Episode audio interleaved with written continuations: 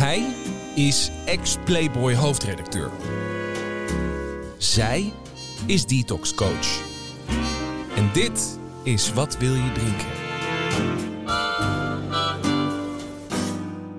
Hallo, ik ben Jan Heemskerk. Ik ben 59 jaar en daarvan heb ik er 43 gedronken. Ik vond dat zelf al meevallen, vooral de hoeveelheid. Maar het was misschien toch wel ietsje meer dan goed voor me was. Anyway, mijn laatste drankje was een ijskoud biertje bij goede vrienden op 5 september 2016. Hallo, ik ben Jacqueline van Lieshout, 47 jaar en daarvan heb ik er 31 gedronken. Alhoewel slechts drie keer per week, wel altijd in een goed, stevig tempo en met een blurry einde. De laatste kater was op 22 juli 2016 na een immens dronken avond op Terschelling. Jacqueline, wat wil je drinken? Een tomatensapje met tabasco. Jan, wat wil jij drinken? Koffietje graag. Met uh, opgeschuimde havermelk.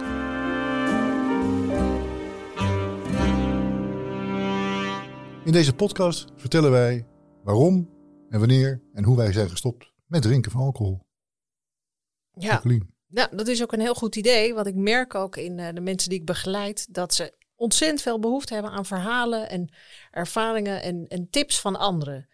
Dus ja, ik denk dat het ook goed is om mijn eigen ervaringen te delen. Dus ik hoop dat jullie er wat aan hebben.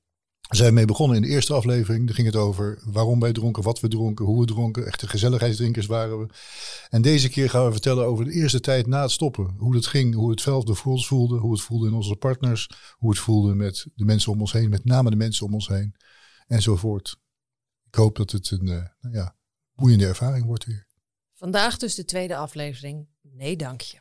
Het grappige is, Jacqueline, dat ik eigenlijk met het stoppen zelf niet zo gek veel moeite had. Toen ik besloot te stoppen, dat was al een soort half besluit met heel veel mitsen en maren en altijd weer smoesjes mocht ik terugvallen dat ik dan mezelf zou kunnen vergeven. Dus je begint al een soort van wankelmoedig. Maar toen ik helemaal was begonnen, viel het me ontzettend mee hoe, hoe makkelijk het eigenlijk ging. Ik wist nog van stoppen met roken. Dan was je elk benzinestation of elke tabakszaak. Dan moest je met je handen zo voor je ogen als zo'n blind paard zorgen dat je, dat je die winkel niet zag. Als je die winkel zag, dan werd je hart, je longen werden wat uit je, uit je lijf gerukt van verlangen. En dat had ik hier helemaal niet. Het was zo gek. Dat, had ik eigenlijk wel verwacht. Ik denk dat is vast heel moeilijk, want ik drink tenslotte best regelmatig. Niet, niet dat ik een alcoholist ben natuurlijk, maar best een regelmatige drinker. Dus dat zal heus wel aan je gaan trekken of zo. Dat je toch iets hebt van, oh, ik grijp mis. Ik zou een fles wijn normaal gesproken pakken nu op. En dat was helemaal niet zo. Ik zat er zo lekker in meteen. Dat heeft wel geholpen, maar ik kan ook niet, dit kan ik ook niet omzetten in een soort tekst van hulp of zo aan anderen. Want ik weet niet hoe dat zat. Ik weet niet, het verbaasde me wel ontzettend. Ja, bijzonder is dat. Het is wel voor iedereen anders. Ik weet dat ik het echt een project maakte. Ik had nog net niet de, de cijfers op de muur of het turven. Maar ik ging iedere dag dezelfde film kijken. Dat is ook vrij obsessief. Ja, 28 Days met Sandra Bullock. Dat was een soort van mijn therapie als ik terugkijk. Waarom dan? Wat is dat voor film? Nou, dat ging dan over zo'n hippe journaliste. Die vond dat ze helemaal geen alcoholprobleem had. En daar kwamen allerlei toestanden op het huwelijk van haar zus. En die kwam in een uh, rehabkliniek. En die zaten met elkaar te praten. En ik denk achteraf dat ik, dat, dat ik daar eigenlijk een soort van bij zat. Dat dat me er doorheen sleepte. Maar ja, dat was de eerste maand. Daarna begon ik het eigenlijk wel vervelend te vinden. Heb jij dat niet gehad? Nee, toen zat ik echt al in een soort van heel verbaasde van, nou, dit, dit, dit valt me eigenlijk alles mee. Ik had het veel erger verwacht. En vandaar ook dat ik al die mitsen en maren en slagen om de arm nog had. Van nou, misschien als het heel moeilijk wordt, dat ik dan toch ga proberen een beetje. Maar eigenlijk van de meter af aan had ik zoiets, nou, dit, dit bevalt me eigenlijk wel. Ja. Ja, het is ook die gedecideerdheid hè, waarmee wij allebei gestopt zijn. Maar ik vond ook wel dat in het begin was iedereen heel begripvol. Oh, wat goed, wat fantastisch, wat geweldig. Maar na een week of drie, toen ik het ook zelf wel lastig begon te vinden, toen vond de omgeving het ook wel vervelend. Ik heb wel een keer, weet je, de eerste keer dat ik het echt moeilijk had, was zo'n klassieke vrijdagmiddag. Uh, dochter uitlogeren, uh, uh, de kroeg was open om drie uur. En toen stond ik in de keuken en ineens keihard janken. Nou is mij dat niet heel vreemd. Maar toen zei ik, ik wil zo graag op een terras met Sauvignon en ik wil het zo graag. En dat ik gelukkig, als ik nu terugdenk, mezelf observeerde en zei... Nou, als ik zo hysterisch doe over alcohol, dan moet ik er zeker nog niet weer mee beginnen. Nou, wat jij zegt, Jacqueline, dat, dat mensen in het begin heel erg supportief zijn, dat herken ik ook. Dan kom je op feestjes en dan vertelde je dat. En dat zat dan in een context in aanvankelijk niet heel heftig, hè, maar meer een soort van, nou, ik denk erover, ik ga eens een tijdje we, even rustig aan. Want het voelt toch die katers. Dus je, dus je maakt er een beetje verhaal. Maar de mensen zijn in eerste instantie ontzettend supportief. Ze zijn heel erg, oh wat goed van je, zo op zo'n toon van, En dat menen ze ook wel, Ja. want ze hebben zoiets, oh dat is fijn, dat kan dus blijkbaar toch. Je, je, dus, dus eigenlijk namens hen bewijs je dan een soort van, Wat knap. ik, je kunt er best mee stoppen, het is helemaal geen drama, het is helemaal niet zo moeilijk, want hij kan het eigenlijk ook. En het is pas na een, een tijdje, eh, nou laat ik het zo zeggen, eh, in het begin blijf je nog lid van de club. Want je hebt nog niet gezegd dat je echt gestopt bent. Ja. Dus je laat zien dat, eh, dat je er eigenlijk makkelijk zonder kunt. Maar je laat dat je toch, toch in de club blijft. En pas als het langer is, als het de weken begint te worden, Ja. dan, dan denken die mensen, hé hey, wacht eens even, maar het lijkt wel alsof je, wa- waarom ben je nou nog steeds gestopt? Je hebt toch al lang bewezen dat het, dat het kan. Die, die, die, die, die, die lever die is lang weer gekrompeld tot zijn normale omvang. En, en je kan nu toch wel weer gaan beginnen. Dat kan Ja. toch wel. Neem anders één glaasje wijn. Dus eigenlijk wordt er dus door een soort positieve pressie op je uitgeoefend. Van, van je gaat er niet flauw doen nou hè. Ja, verbaasd ook. Ja, zo echt van Ja. dat, dat mensen, mensen zijn dan echt een soort. En dat is best wel dwingend. Want en la- later heb ik daarover nagedacht. Je, je, je, je bent een soort spiegel. In eerste instantie ben je een goede spiegel. Als hij kan stoppen, en ik, kan ik ook stoppen. Dus dan hoef ik het niet te doen, want het is eigenlijk al bewezen door Jan. Jan heeft het al Ja. voor gedaan, dus het kan wel. En later ben je een soort nare spiegel. Jij staat daar op je feestje ontzettend leuk fris te wezen. En, en, en, en, en, en, en zij hebben iets van, ja, maar waarom doe je dat nou? Want nou moet ik aankijken dat ik nog steeds met die pils in mijn hand sta en morgenochtend kloppende hoofdpijn heb. En Ja. dus je, bent, je wordt ineens van een, van een soort vriend die, die even met vakantie is geweest. Ben je een soort hinderlijke huisgenoot die ineens alles beter weet. Want zo gaan mensen op je te keren. Een soort van, vind je jezelf soms beter dan, dan, dan ons? Ja, maar die blikken heb je ook wel. Ik weet ook wel dat sommige familieleden tegen mij gezegd hebben: Doe je alweer normaal? Ja. Of hoe ga je dat dan doen? En dan komen er allerlei scenario's. Hoe ga je dat doen als we straks uit eten gaan? Als je op vakantie gaat, wanneer het kerst is, oud en nieuw, dan ga je toch wel gewoon drinken? Er is wel eens een arts geweest die tegen mij zei: Wanneer gaat u weer normaal drinken, mevrouw van Lieshout? Normaal drinken. Ja. Dat is een donkie. Ja, de omgeving vindt het lastig. En dat is dus het hele punt aan die eerste tijd, weken, maanden, wat het mag zijn, is dat je dus niet alleen je eigen strijd voert, maar dus ook de druk van de omgeving hebt. Maar ik bedoel, maar wat is dan dat- moeilijker? Je eigen strijd of de druk van de omgeving? Nou, ik vond uiteindelijk die, die, die omgeving, want dat het ook een beetje is. eh, mensen gaan ook hun relatieve, ik heb er een mooie term voor bedacht, hun relatieve drankpositie ten opzichte van jou bepalen. Als jij zegt ik ben Ja. gestopt, dan gaat het eerste wat ze, wat ze willen weten is hoeveel dronk je dan. Ja, ja. En waarom willen ze dat weten? Ze willen dat weten om dan erachter te komen of ze erger zijn dan jij, of jij erger bent dan hen, of dat jullie ongeveer even erg zijn. Want het is natuurlijk wel lekker als dan zou blijken dat jij een, een rabiate alcoholist bent die als elke ochtend al met een spuit pure eh, wat wodkaisaderen. Ja, maar ze, ze geven je ook, voordat je überhaupt antwoord kan geven op die vraag hoeveel dronk je dan, hebben ze al besloten dat je dat bent. Er zijn Ja. menig mensen die tegenover mij hebben gestaan die hun vijfde wijntje gingen bestellen. En die zeggen, ja maar Jacques, jij dronk echt veel hè. Echt niet normaal. Ja, want dan ben je ineens een probleem. Want zij, Ja. kunnen het, zij hoeven er zeker niet over na te denken, want zij hebben dat niet. Dit soort, dit soort, dit soort stomme gedrag, dat is alleen maar van. Ja. Dus wat krijg je inderdaad? Een soort nare spiegel. Met een afvallige verrader. Ze zijn eigenlijk niet van je genieten een tijdje Je lang. doet niet meer mee, je zet jezelf buiten de groep. En het is, ik weet niet hoe jij dat hebt ervaren, maar totale verrassing. Want wat doe je die mensen in godsnaam voor kwaad? Jij kiest voor jezelf. Ja. Kies je de koers en zeg je, ja, ik, ik wil dit tijdelijk of voor altijd wil ik niet. Dat weet ik nog niet of dat wat dat wordt, maar ik wil in ieder geval, nu wil ik het niet. Maar wat zouden die mensen zich daar zich, zich dat moeten aantrekken? Dat is een hele persoon, het voelt als een hele persoonlijke keuze die niets te maken heeft met de, de, de, keuzes van anderen. Kijk, nu, nu ik ben waar ik ben, even, zou ik iedereen adviseren om het ook te doen. Ja. Maar, Nee, maar ik, op dat ik, moment was het een heel persoonlijk ding. Wat ik heel erg ervaren heb, is dan kwam je op een verjaardag binnen. Ik weet nog hoe dat voelde. Dan hang je je jas op. En dan riep er iemand uit de huiskamer: Jackie, ik neem gewoon een wijntje hoor. En dan denk ik al, hoe moet ik nu in die huiskamer gaan lopen? Weet je wel, dat, dat heel onbestemd. Hoe moet ik me gedragen? Moet ik glimlachen? Moet ik heel blij doen? Moet ik zagrijnig doen? Moet ik roepen tegen iedereen, wat fijn dat jullie het wel doen en ik niet meer? Ik wist mijn plek niet meer zo. Nee, nee, maar ik zat wel eens in restaurants. Ik heb een restaurantsrubriekje in het gooien. En er staan dus al dezelfde mensen zitten altijd in al diezelfde restaurants. Dus waar je ook kwam, werd er dan eh, vanuit de bar werd er eh, kruidenthee geserveerd. Voor de- van die mensen daar aan die tafel, weet je, een grapje. een kruidentheetje. En dat is, dat is één keer leuk en twee keer leuk. Maar er zitten, zijn dus wel de, de, de, de hardcore zijplappen die, dat- die de grap uithalen. En maar blijven doorgaan. En het, is, het wordt een soort nar, een soort strijd wordt het. Ja, maar dat- het geeft, geeft het niet ook een heel naar gevoel? Want ik weet dat mijn allerbeste vriendje, die ken ik 30 jaar, die belde mij dan 's ochtends op. Ben je lekker fris? Ben je lekker fit? heb je alweer hard gelopen? Of zo. Weet je, dat ik toch denk, wat is dit voor nare sfeer? je, je zou kunnen denken, als je het dan goed meent met je vrienden en vriendinnen, dan als eentje van hen eh, zoiets doet als stoppen met alcohol, wat aan alle kanten toch iedereen weet dat iedereen die drinkt weet dat dat best een dingetje is. Ja. Om dat iemand te misgunnen, omdat je anders jezelf ook moet aankijken. Want dat is het natuurlijk. ja, maar bij stoppen met roken hangt iedereen de vlag voor je uit. Maar bij stoppen met drinken, dan word je toch een beetje Ja. weggetrapt. Ja, dat klinkt heel zwaar, maar er gebeurt wel van alles.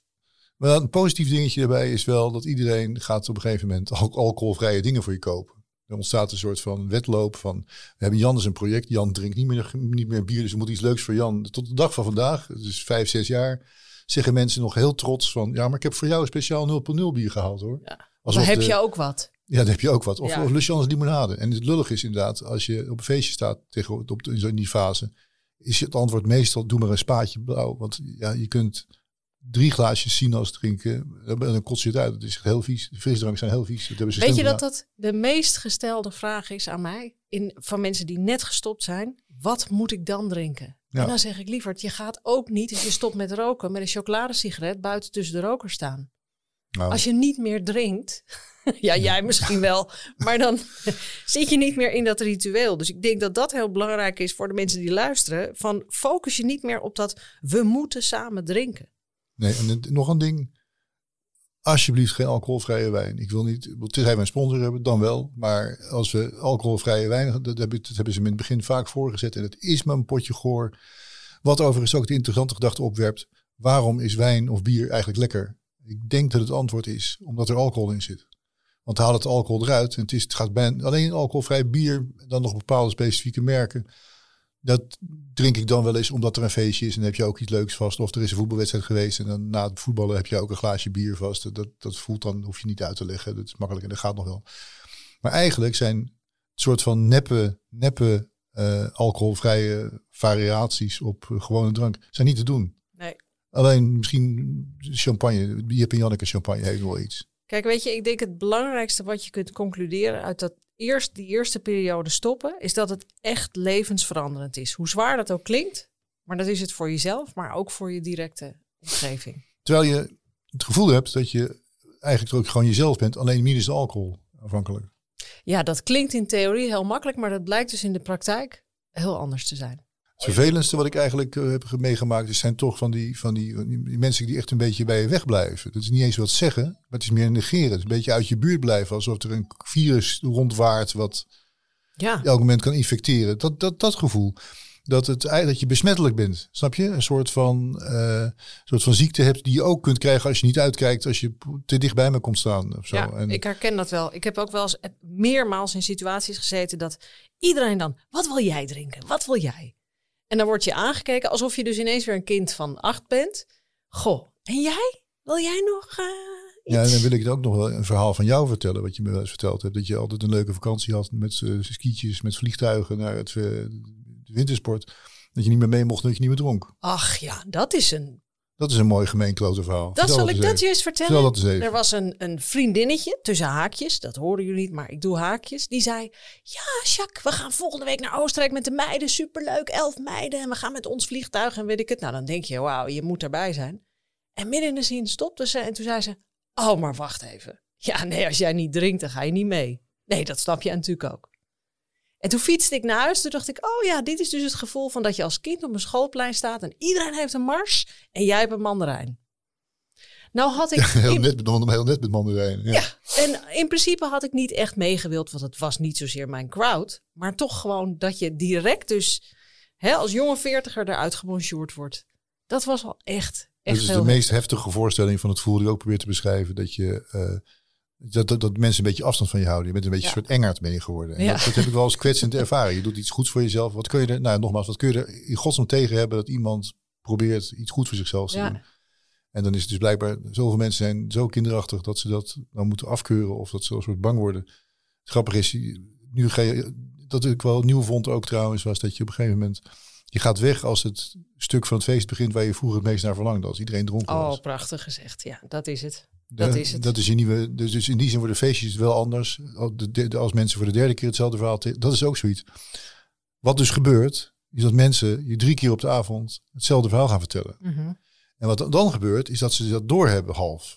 Dus dat ze door die, die nevel ergens iets komt van, wacht even, kut, dit heb ik al eerder verteld. En dat gaf vroeger nooit, want die gast tegenover je, waar je dat aan vertelde, die maakte het niet uit hoe vaak je het vertelde, want die was het toch weer vergeten na twee keer. Dus, nog.